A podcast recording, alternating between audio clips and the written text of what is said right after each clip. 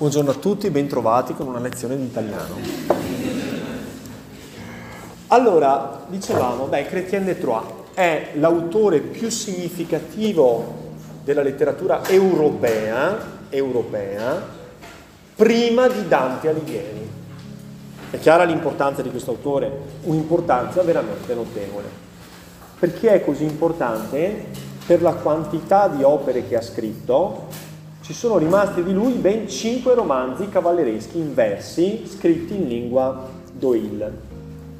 Che cosa sappiamo della vita di Chrétien de Troyes? In realtà sappiamo ben poco.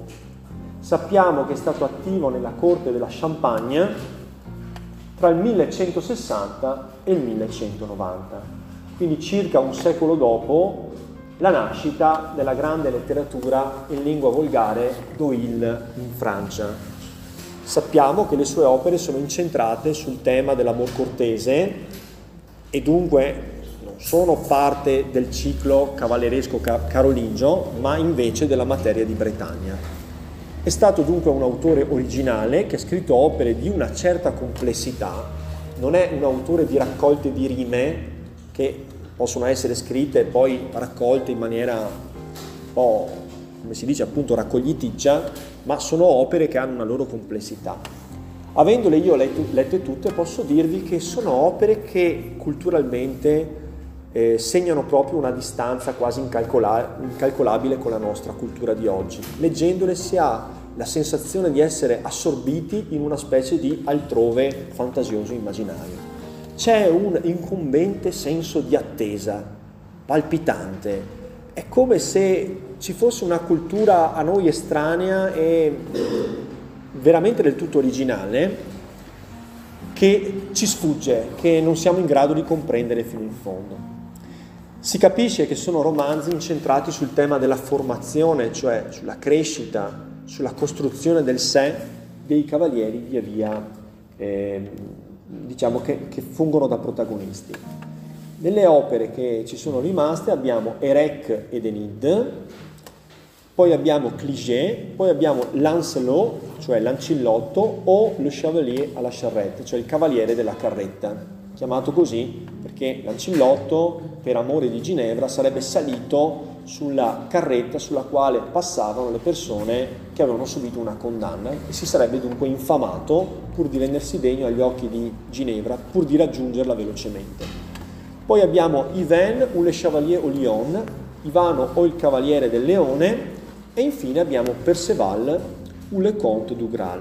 Questo, cioè Perceval o il Cavaliere, o il, cavaliere, il racconto del Graal, che racconta la storia appunto di questo giovane cavaliere nato in una famiglia umile che inizia il suo percorso di formazione, questo suo percorso di formazione lo dovrà portare a trovare il Sacro Graal. Il Sacro Graal, lo sappiamo tutti, è rappresentato dalla coppa della quale Gesù avrebbe bevuto e che eh, dunque appunto in sostanza credo che sia la coppa dell'ultima cena per la precisione, ma eh, il Sacro Graal racchiude in sé dei significati mistico-simbolici che tendono a sfuggire a una comprensione razionale. Dimmi? Il Sacro Crisma è un unguento con il quale, eh, per esempio, si fa la cresima. Quindi il Sacro Crisma è un unguento che sappiamo ha un significato simbolico se pensiamo che la stessa parola de il Cristo significa l'unto, cioè il prescelto. Quindi il Sacro Graal non c'entra con il crisma, è un oggetto materiale ma che racchiude per sé un significato simbolico. Protendersi verso il Sacro Graal significa iniziare un cammino ascetico di purificazione dell'anima per poter incontrare il vero volto del Cristo. Quindi c'è un, un un'atmosfera di stupefatta sospensione in questi romanzi che è veramente difficile anche da spiegare e appartiene ad una cultura molto lontana. E poi ci sono invece i temi della finamore di cui abbiamo parlato. Amare in maniera raffinata, amare finemente, consiste appunto in quell'amore adulterino che non trova codificazione e accettazione sociale nel matrimonio e che si concretizza in un puro protendersi verso un oggetto inavvicinabile in fondo protendersi verso un sacro graal o protendersi verso una donna raffinata e perfetta eh, sembra una tensione molto simile. Il Graal ha dei significati più mistico-simbolici, invece pro, protendersi verso una donna sembra essere più legato a questioni di carattere mondano e, e, e umano. Bene, quindi sappiamo poco altro di Chrétien de Troyes, sappiamo però che è già, diciamo, rappresenta, incarna la figura di un intellettuale che è cooptato nelle corti raffinate francesi. Noi tutti abbiamo parlato dell'incastellamento, giusto? L'incastellamento inizialmente è un modo di difendersi dalle aggressioni esterne, poi però i castelli da costruzioni improvvisate, rappresentate, costruite da, con materiale di legno, diventano sempre più castelli in pietra, l'aterizio no, abbiamo detto, il mattone no, i castelli sono di pietra. Quando vedete delle mura in laterizio vuol dire che sono molto più tarde, molto, non sono medievali, sono più tarde, cioè possono essere tardo medievali, ma non i primi castelli. Un po' alla volta questi castelli diventano dei raffinatissimi palazzi, centri di una cultura squisita, dove si conversa, dove come dire, si fanno dei banchetti, eh, c'è una vita sociale, si attraggono artisti. Ecco. Quindi Chrétien de Troyes sembra essere uno dei pochi artisti che ce l'hanno fatta. In che senso ce l'hanno fatta? Gli artisti di regola, fino a un secolo prima, eh, diciamo che facevano la propria, esercitavano la propria arte per le strade, nelle piazze, in occasione delle fiere, ed erano quei giullari, quei cantastorie che declamavano dei versi mandati a memoria, accompagnandosi con uno strumento musicale e magari li condivano con qualche sollazzo, come per esempio battute di spirito, oppure immaginiamo insomma tutti quegli scherzi che sono tipici delle fiere. Ah, insomma, pensiamo agli artisti di strada per capirci. Chrétien de Troyes non è un giullare, Chrétien de Troyes non è un artista di strada, è un artista serio che compone per iscritto le sue opere, le sue opere sono tutte firmate, non sono anonime, quindi sono opera del suo ingegno personale e opera a corte. Quindi significa che c'è qualcuno che lo paga perché lui possa intrattenere la raffinata vita di corte. Il pubblico spesso è rappresentato anche da donne che trascorrono in casa più tempo e quindi vogliono avere una forma di intrattenimento che potrà essere quella della letteratura. Quindi queste sono opere che non hanno quella coralità e anche diciamo quella semplicità della chanson de geste o delle chanson de Roland sono opere molto più raffinate in cui si vede di più l'impronta del singolo autore, Troyes.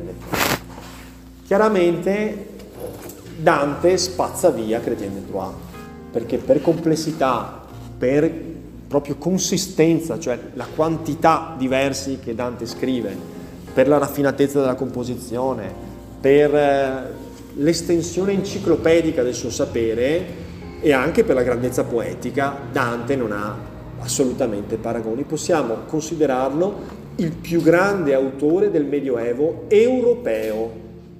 Cioè se vai in Germania non c'è un Dante, se vai in Spagna non c'è un Dante, se vai in Inghilterra non c'è un Dante. Qual è il più grande autore del Medioevo europeo? È Dante. Punto e basta. Dopodiché se dovessimo prescindere da Dante, allora andremo a Chrétien de Troyes. Va bene, per la complessità, la vastità e la raffinatezza suoi, delle sue opere. A questo punto, prima di leggere direttamente Perceval, siccome la storia del Sacro Graal ha affascinato tutti i tempi, in età romantica sicuramente se ne sono riappropriati, pensiamo al melodramma, l'opera lirica, il Parsifal, giusto? Wagner, cioè, avrete sentito nominare, questi miti poi eh, sono stati rispolverati anche in età torbide della storia, come l'età per esempio del nazismo, quando si andava a ritrovare certe saghe della mitologia eh, medievale in sostanza. E poi non, non dimentichiamoci che il Sacro Graal arriva fino alla fine del secolo scorso quando viene realizzato un grande film della saga di Indiana Jones. L'avete visto? Che mi pare sia il quarto film, dopo Il Tempio Maledetto e... Eh, adesso non lo ricordo più. Eh, com'è? I Predatori dell'Arca Perduta, Il Tempio Maledetto. Ecco, questa era l'ultima crociata.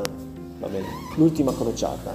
Alla fine c'è proprio una scena che riguarda il Sacro Graal, ecco, tutto romanzato, tutto condito in salsa hollywoodiana, però comunque per dire che il Sacro Graal rimane parte integrante della nostra enciclopedia mentale, della nostra mitologia, anche contemporanea. A pagina 123 credo che ci diano un ragguaglio riguardo alla storia del Perceval di Chrétien de Troyes e poi in generale. Oh, ecco, l'ultima cosa che posso dire per annoiarvi un altro po' è questa, che il Medioevo ha il culto delle reliquie.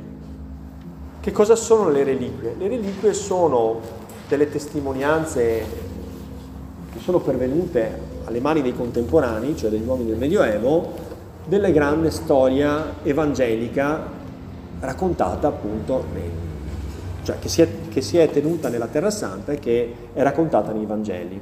Quindi le reliquie sono tipicamente, non so, una spina della corona di Gesù, della corona di spine di Gesù, un chiodo che ha trafitto le sacre carni di Gesù, oppure una scheggia della vera croce, oppure potrà essere, che ne so, beh, la più famosa di tutte in Italia è la Sacra Sindone, cioè il lenzuolo che secondo la, insomma, la, la leggenda eh, avrebbe avvolto il corpo di Cristo, quindi sarebbe una specie di sudario sul quale sarebbe rimasto impresso il volto di Cristo. Sappiamo che è molto contestata insomma, questa attribuzione. Eh, la Veronica, la Veronica che poi è stata scambiata per una donna, ma in realtà non è una donna presente nei Vangeli, la Veronica sembra essere la vera icona, cioè la vera immagine, il vero volto di Cristo. È Cristo che durante la passione sapete che passione significa patimento, sale il Golgota per andare a essere crocifisso, si porta sulle spalle la sua croce, ci sono le varie cadute, voi che siete tutti chicchetti sicuramente avete fatto almeno una volta nella vita la processione del venerdì santo, avete fatto la via Crucis, ecco durante la via Crucis ci sono i canti, dopo ogni volta si ferma la prima caduta di Gesù, la seconda caduta di Gesù, eccetera, eccetera, Ecco, durante una di queste cadute, una donna pietosa, vedendo Gesù ormai sopraffatto dalla sofferenza, gli lancia un drappo con cui Gesù si deterge il volto e lì sarebbe rimasto impresso il vero volto di Gesù. Ecco, la Veronica è un'altra reliquia. Dimmi. Sì, sì, hanno sempre a che vedere con la storia sacra. La storia sacra, diciamo, le reliquie più importanti sono quelle direttamente correlate alla figura storica di Gesù, poi ci sono altre reliquie che potete ammirare ancora oggi, una specie di teatrino macabro nelle nostre chiese e sono le reliquie di santi, martiri e dottori della Chiesa, insomma, per cui capita di vedere in urne belle in vista eh, le, la tibia di eh, una certa santa, il teschio di tutti composti, no? magari con un bel abituccio e con il teschio l'orbita vuota che si vede insomma affiorare in mezzo ai tessuti ormai distrutti dalle tarme. Quindi diciamo questo gusto per le reliquie, da quando è che è nato, da quando è che so, in realtà sembrerebbe essere stata, diciamo, addirittura la madre dell'imperatore Costantino, la prima ad aver lanciato questa moda della caccia alle reliquie, cioè niente po' di meno che Sant'Elena, Sant'Elena avrebbe fatto una missione in Terra Santa, sapete che Costantino è stato il primo che si è convertito, il primo imperatore eh, romano che prima ha reso lecita la religione cristiana e poi in punto di morte si sarebbe anche convertito al cristianesimo. Sant'Elena si sarebbe recata in pellegrinaggio in Terra Santa e ispirata divinamente avrebbe fatto fare degli scavi avrebbe trovato, adesso non mi ricordo comunque, la, la vera croce, eccetera. Dopodiché queste reliquie avrebbero lanciato diciamo, la grande moda della caccia alle reliquie. Ecco, il Medioevo vede una grande fioritura di caccia alle reliquie di tutti i tipi, anche molto fantasiose, per cui sono centinaia, cioè diciamo che Gesù è stato crocifisso con centinaia di chiodi, perché praticamente in tutta Europa noi abbiamo chiese che ospitano il vero chiodo della croce di Gesù, quindi devono averlo preso come un puntaspilli questo povero Gesù, perché ce ne sono a centinaia di chiodi non lo so, andate per esempio a Roma, a San Pietro in Vincoli, ci sono le catene con cui fu incatenato San Pietro a Roma prima di essere, sapete la fine di San Pietro, no? È stato crocifisso a testa in giù. Quindi, eh, insomma, a Roma abbiamo fatto fuori sia San Pietro che San Paolo, quindi non è che noi eh, abbiamo i nostri meriti, quindi anche lì cioè, la reliquia delle reliquie potrà essere il Santo Sepolcro per dire no, cioè, eh, ha toccato il corpo, eccetera. Insomma, avete capito. Durante il Medioevo c'è una vera e propria corsa alle reliquie. Siccome le reliquie se sono veramente esistite devono essere molto poche e quindi molto preziose, ci sono delle vere e proprie fabbriche di reliquie, fabbriche per cui girano e c'è un mercato delle reliquie. Sono un bene preziosissimo, meglio della seta, meglio delle spezie, perché si vendono a peso d'oro. Le nuove chiese per diventare luoghi santi vogliono avere la propria reliquia. Il Medioevo è così, insomma e danno luogo anche dei fenomeni, diciamo così, quasi di devozione superstiziosa. Il popolo adora le reliquie. Quando viene esposta una reliquia, la gente apre i borselli e versa più quattrini alla chiesa, quindi le chiese vogliono avere reliquie, perché? Quindi c'è un mercato di mercanti di falsi, cioè di fabbricatori di falsi e di spacciatori di reliquie false. Quindi,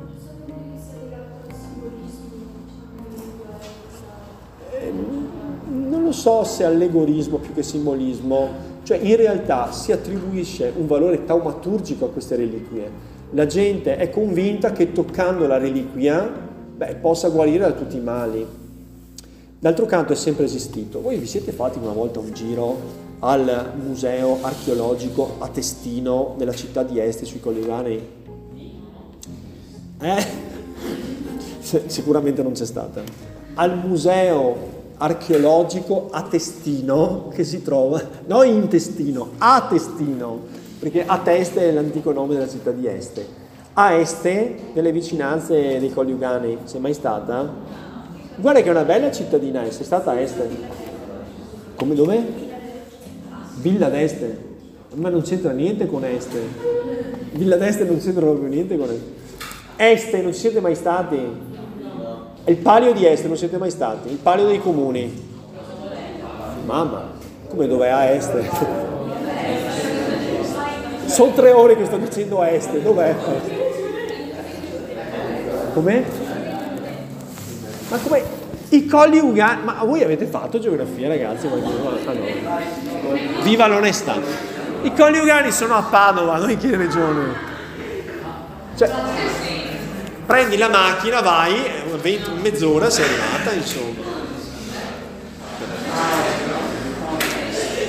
Non venite sempre a scuola, ogni tanto organizzatevi, fate un'assenza strategica, prima mi avvertite, io vi metto presenti, va bene, quindi il giorno in cui sono io la prima, io vi metto presenti, andate a fare un giro, andate a vedere Est, intanto è bellissimo perché è un borgo murato, è un castello praticamente Est, è un castello. Ah, forse sì, allora ci sono tutte le attestazioni archeologiche degli, eh, dei, dei, Veneti, va bene? Quindi si può sapere la storia pre-romana andando là, si vedono tutte le, le attestazioni, quello che sappiamo dei Veneti. E, e perché avevo detto questa storia di Este? Non mi ricordo neanche più adesso. Eh, le reliquie, le reliquie. Non mi ricordo più. Qualcosa sarà centrato. Adesso Va bene, comunque tenete in considerazione questa assenza strategica che potrebbe essere valida, visto che non si possono far gite, fate quello perlomeno. Va bene, quindi là c'è il museo archeologico, vale la pena di visitarlo. Ecco, le reliquie, le croci, eh, il valore taumaturgico. Ah sì, ecco, ecco, mi è venuta, mi è venuta, mi è venuta. Ecco, perché mi è venuto in mente quello? Perché volevo dire che in mancanza di una medicina che fosse realmente efficace, da sempre l'umanità ha cercato conforto nella fede e strumenti per poter combattere le malattie. Per esempio, eh, sappiamo che so, se andate a Sant'Antonio a Padova, la chiesa del Santo, beh, lì eh, sappiamo che ci sono nel reparto dove c'è la statua del santo ci sono gli ex voto, tutti quanti portano delle medagliette che compri da, dai venditori di cianfrusaglie lì fuori per dire che hai ottenuto una grazia, oppure per chiedere una grazia, la guarigione, una guarigione miracolosa. Poi sappiamo che c'è tutto un commercio molto fiorente ancora oggi di gente che va a Lourdes, che va insomma nei luoghi dove avverrebbero, secondo, secondo quanto si dice, i miracoli.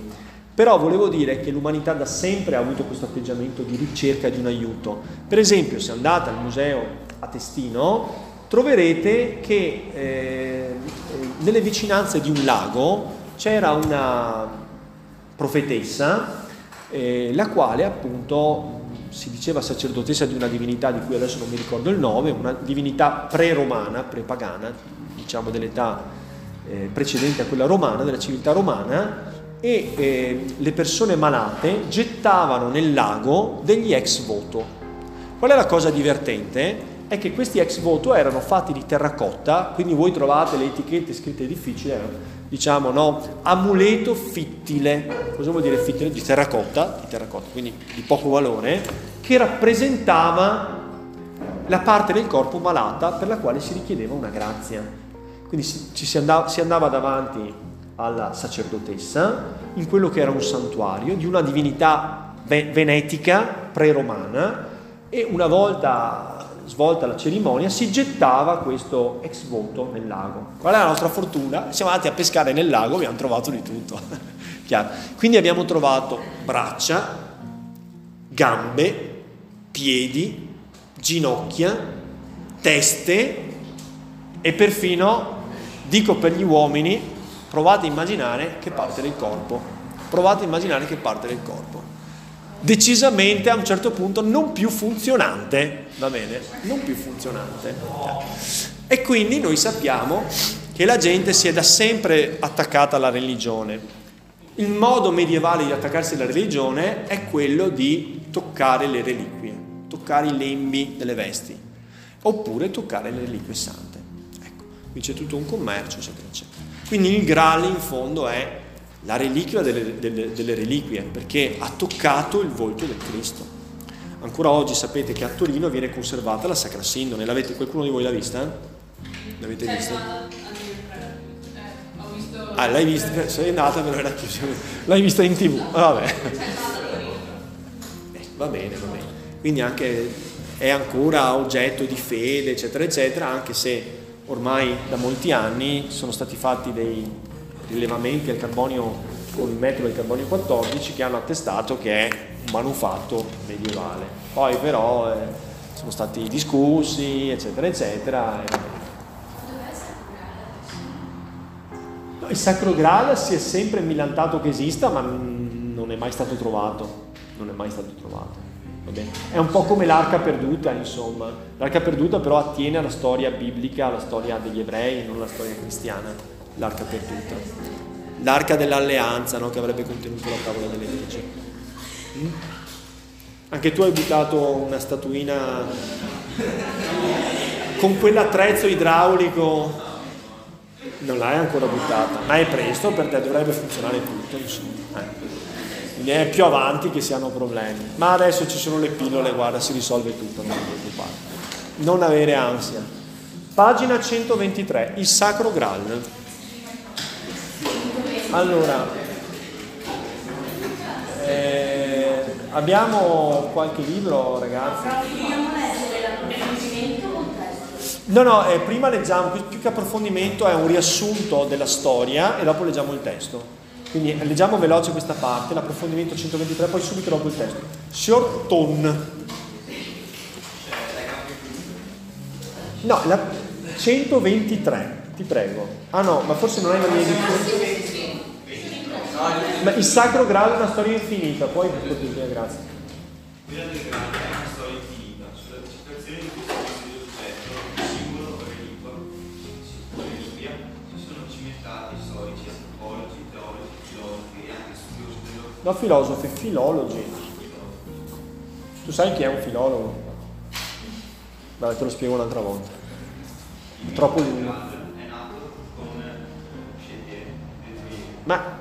cioè, abbiamo parlato fino adesso di Chrétien de Troyes. Mi hai mai detto, mi hai mai sentito dire Chrétien de Troyes? Chrétien de Troyes. Dai.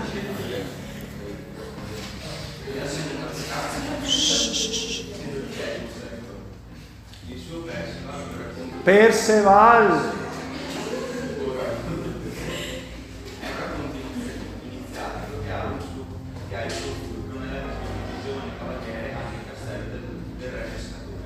Allora, iniziatico cosa vuol dire? Ini- percorso iniziatico.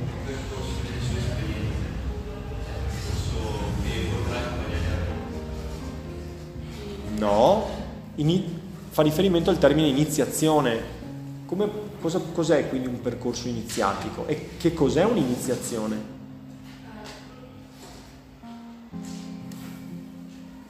Sambuco!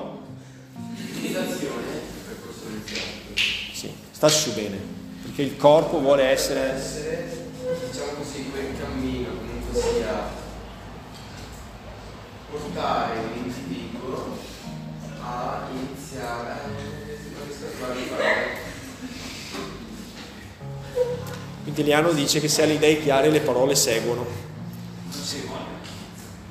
No. Ci può, ci può essere una cerimonia, ma il percorso iniziatico non coincide con la cerimonia. Allora io non ve lo dico, a meno che non facciate una colletta e non paghiate un caffè. Quanti siete? Due centesimi a testa. eh. No, non serve che me lo paghiate adesso, però alla fine dell'anno tengo il conto. E le cifre si faranno grosse, ve lo dico subito, perché da qua alla fine dell'anno comincerà a fioccare gli euro. Voglio vedere carta moneta, voglio vedere, carta moneta voglio vedere. Il percorso iniziatico ha a che vedere con le religioni misteriche. Voi nel- nello scorso anno scolastico non avete affrontato il tema delle religioni misteriche nel mondo antico? No? Dette anche soteriche, soteriche, soteriche, che parlano della salvezza. Beh, per esempio eh, il mito di Iside, la religione di Iside e Osiride. Iside e Osiride. Com'è? Sì, egizio. Oppure il mitraismo. No.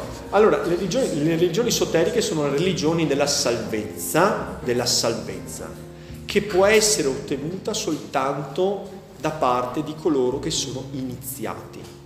Cosa vuol dire iniziati? Vuol dire persone che iniziano un percorso che però non ti permette, che non è la luce del sole, è un percorso segreto e misterioso in cui ci sono delle tappe di avvicinamento progressive a delle verità che vengono via via disvelate, fino ad arrivare alla verità profonda e assoluta.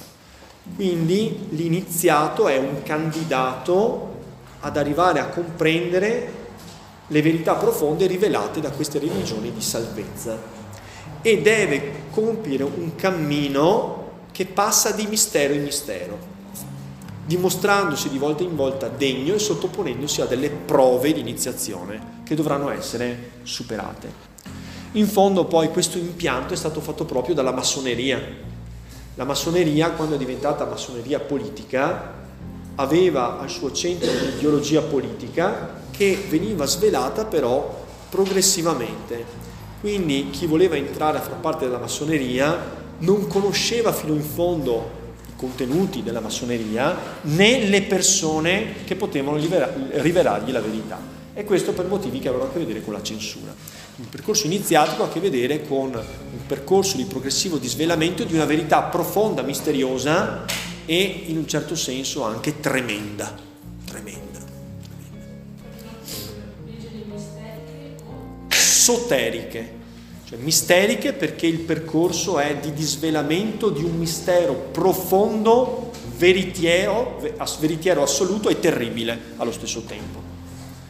E invece soteriche significa di salvezza, che di solito affermano che la salvezza è alla portata di chi ha fatto il cammino di iniziazione, che per forza di cose non potranno essere le masse, ma saranno poche persone. Va bene? Allora, andiamo avanti.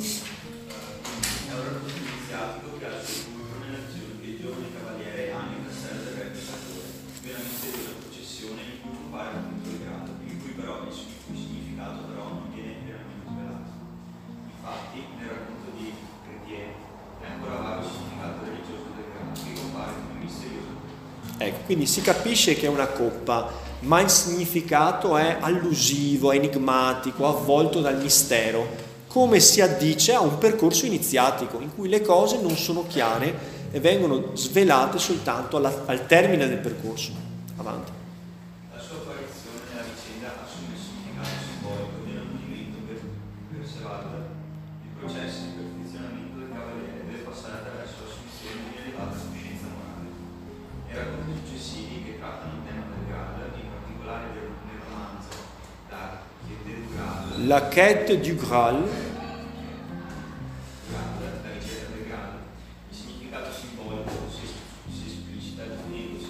In senso espressamente distinto.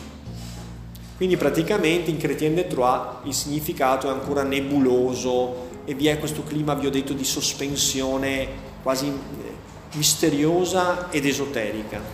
Poi invece i continuatori e imitatori di Chrétien de Troyes tendono a precisare meglio i confini della faccenda. Avanti.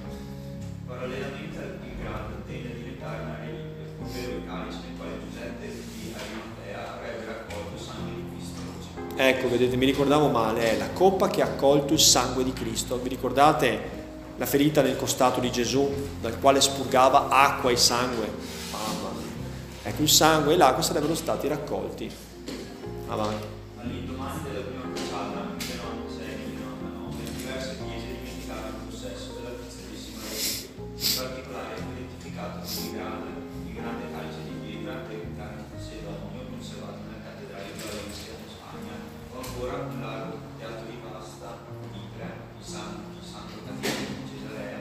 Privatweg.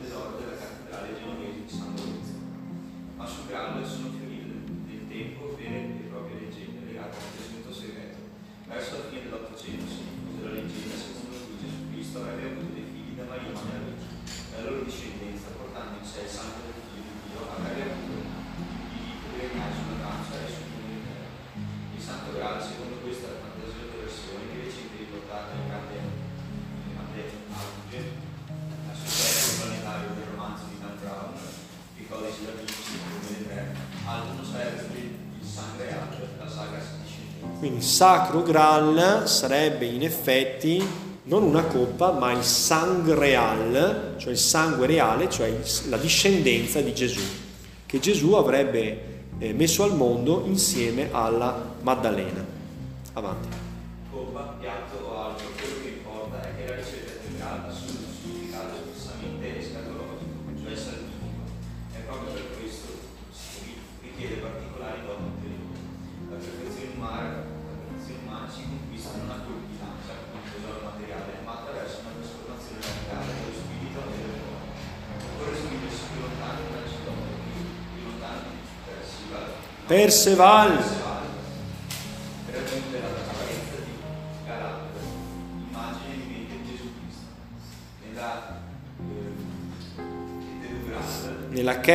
Graal. Nato dal dal Cilotto, Tu sei portato per le lingue, proprio sei naturalmente portato per alle medie, Eh, ho capito io, ma... Madonna mia. Dai.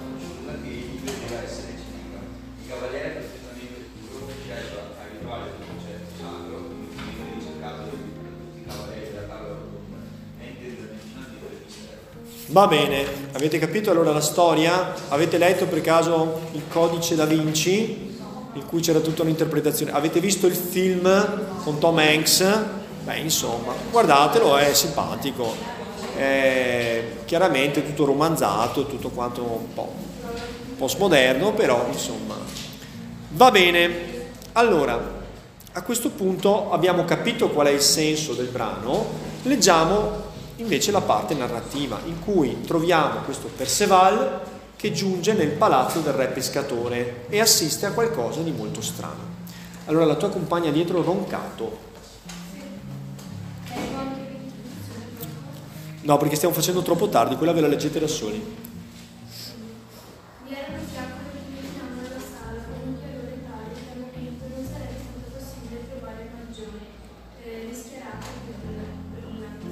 Ecco, allora, magione è un termine che si usa e che è un francesismo, perché traduce in italiano la parola maison, che significa casa. Però mentre alla parola casa noi attribuiamo un significato neutro, cioè la casa può essere anche un appartamentino, magione dà l'idea di qualcosa, insomma, di un pochino più grande, una, una dimora, sarebbe come dire una dimora. Avanti.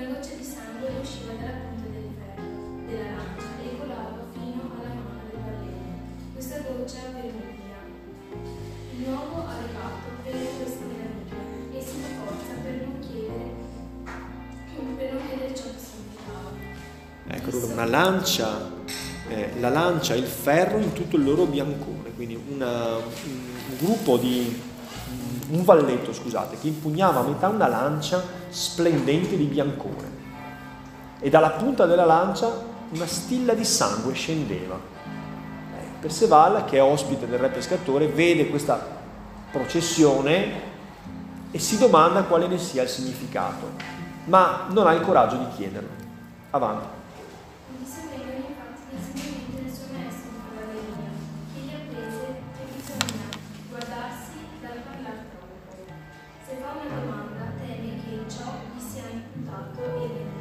A villania, cioè che gli possono dire che è stato villano perché ha parlato inopportunamente in un momento sacro. E perciò non pregunta. Venne allora due altri valetti, due bellissimi uomini, che tenevano in mano dei eh, can- candellabri d'oro, fino lavorato a niente. Candelabri d'oro fino, cioè raffinatissimo, lavorato a agnello. Agnello cosa sarebbe? Sarebbe appunto una specie di trapanino che ti permette appunto di lavorare. Erano bellissimi i valetti che portavano i candelabi. In ciascuno dei candelabri portavano pieno di candele. Un grado teneva una eh, damigella nelle mani. Il soggetto è la damigella, cioè una damigella teneva nelle mani un Graal. Vedete che viene messo così senza spiegare che cos'è.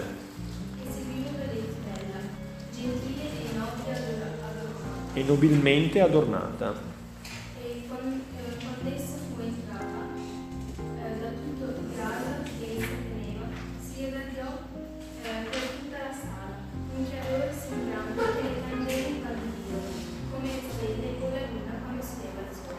succede- vedete che c'è questo- questa specie di rallentamento del tempo, questa serie di accadimenti che sembrano inspiegabili e hanno quasi del miracoloso, del prodigioso.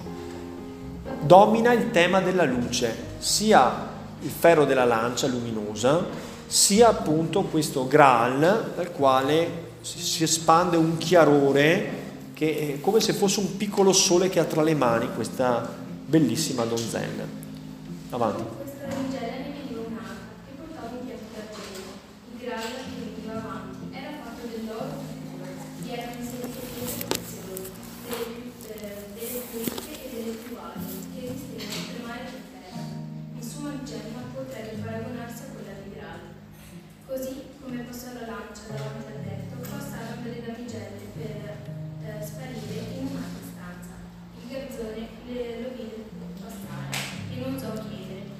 Garzone sarebbe Perceval, lo avete in nota, no? Le Garçon sarebbe, quindi Perceval lo vide passare. eh.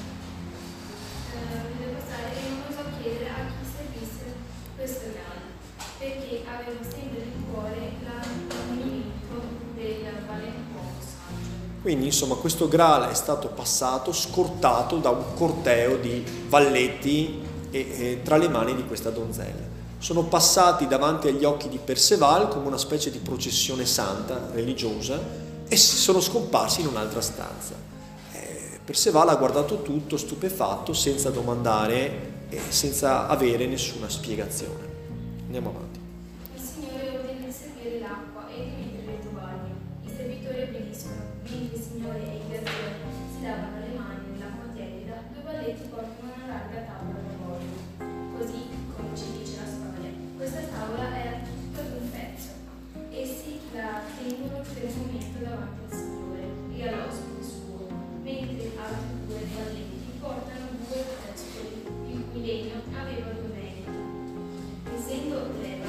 Essendo l'erba essendo fatto d'ebano, d'ebano, durava per stelle ed invano ci si sarebbe scordato di bruciarlo o di farlo marcire. Sono questi due rischi da cui escludere. ecco vedete anche qui una serie di diciamo cognizioni parascientifiche che oggi consideriamo assurde perché l'ebano è un legno, quindi non è vero che non marcisce, non è vero- marcirà più lentamente, non è vero che non brucia, però nel Medioevo non si va tanto per il sottile e si mescola il veritiero con il fantastico. Avanti. Voi avete ricreazione adesso? Andate a farla, poi completiamo. è cardinale, ne fa mangiare ormai su tovagliolo bianca. La prima portata è un arco di cervo con di parfetto e cosa di Picasso. Non manca loro né vino bianco né vino nuovo, che vedono in una coppa d'oro. Un balletto la giornata del cervo su un tagliere d'argento, e poi i pezzi su un grano solo. Beh, questo è anche interessante perché ci fa vedere un po' la cucina del Medioevo. Non so se abbiate mai fatto un pranzo medievale, a volte nelle sagre, eh, nelle rievocazioni storiche. Sapete che ci sono questi gruppi che fanno le, le rievocazioni storiche, che sono amanti del, così, del Medioevo e che danno vita a queste specie di fanta medioevi perché poi mescolano un po' di fantasia con la realtà. Comunque, che cosa si mangia durante il Medioevo? Se avete visto qualche cucina medievale, inteso come sala dove si preparava il cibo, beh, il Medioevo è eh, l'età in cui si mangia cacciagione. Vi ho già spiegato come il Medioevo sia l'età del rimboschimento e del rinselvatichimento della- dell'Europa. Si passa dai grandi campi coltivati di età romana al bosco.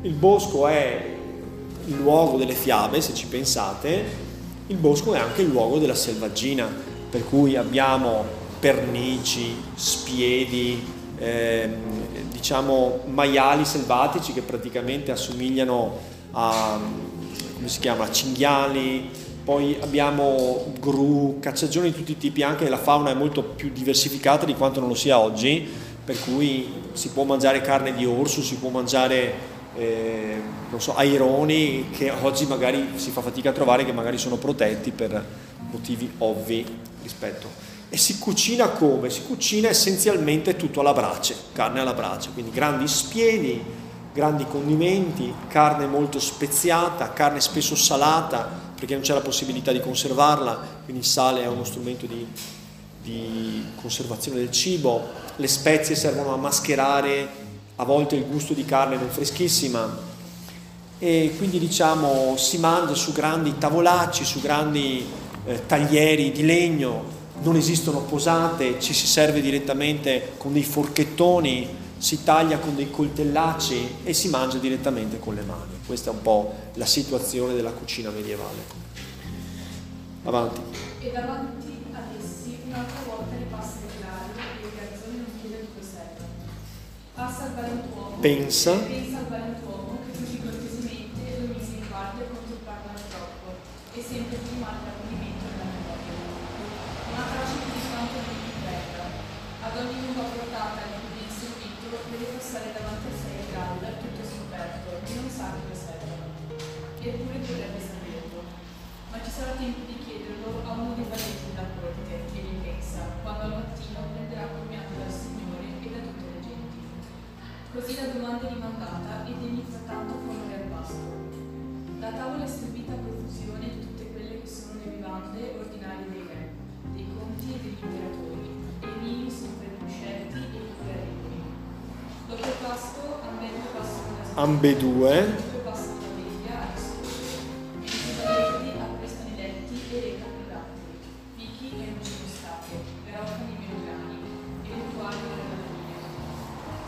Pasta Intellettuale sarebbe uno sciroppo, ce l'avete in nota. Notate che i gusti, diciamo, nel- in termini di dolci fanno pensare alla civiltà arabo-islamica. Datteri, melograni, fichi e noci moscate sono gli ingredienti di base ancora oggi della, della cultura dolciaria del mondo musulmano. Avanti. E ancora pasta lo seme di santo vedo molto del latte e vino, in cui non vi era miele né pepe, e buon vino di more e sciroppo chiaro. Ecco, il vino al pimento sarebbe un po' come il vin brûlé per capirci, no? Quindi un vino speziato, aromatizzato e caldo.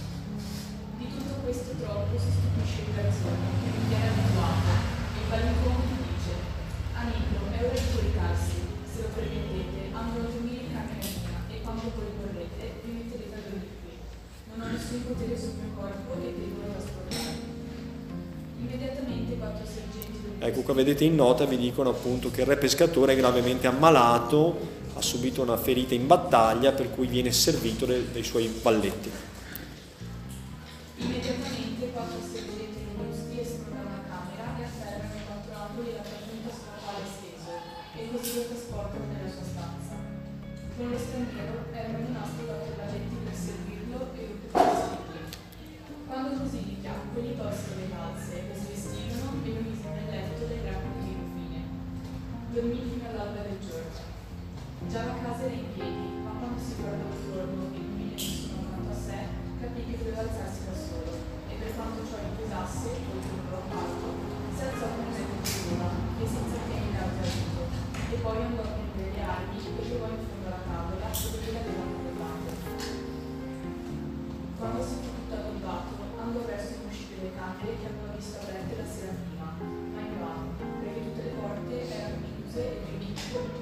Chiama, urla, picchia tanto e più ancora, nulla si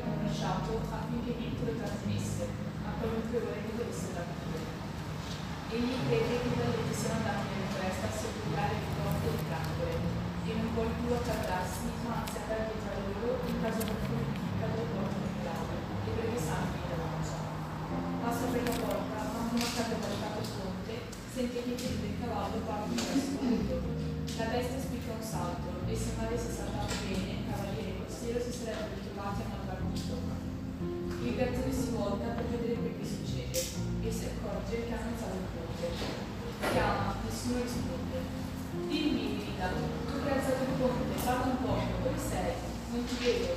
Fatti vedere, perché vorrei proprio farti una domanda. Così parla nella sua follia, e nessuno può rispondere.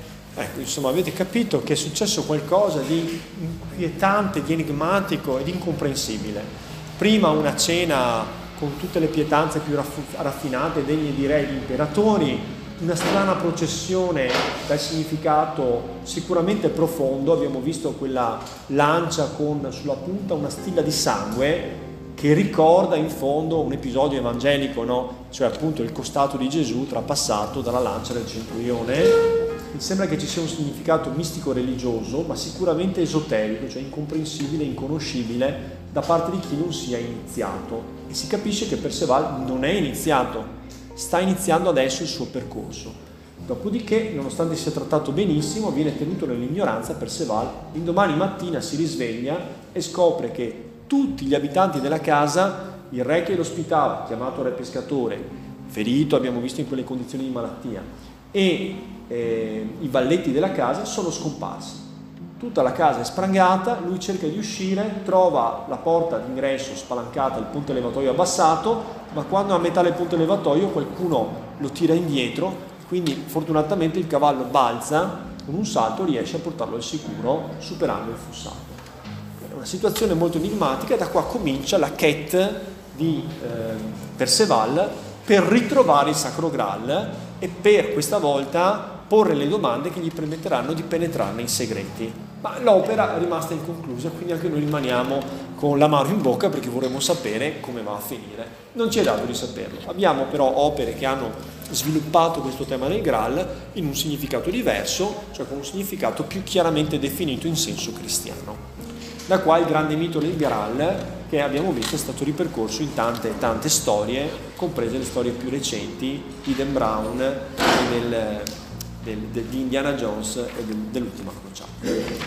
Bene, questo era un altro assaggio del romanzo. Ecco, il fatto che sia scritto in prosa, non vi inganni, questo romanzo di Chrétien de Troyes, come tutti i romanzi di Chrétien de Troyes, sono inversi. Questo è inversi come gli altri. Non sono più lassi assonanzate, ma sono versi invece perfetti. Adesso non mi ricordo più però eh, esattamente qual è il metro adottato. Comunque sappiate che sono versi canonici, canonizzati dalla letteratura francese. Quindi Chrétien de Troyes si dimostra autore molto più avanzato, raffinato, sia per i moduli compositivi che per la metrica rispetto alle composizioni della chanson de Chest. Bene, avete domande su quanto abbiamo letto?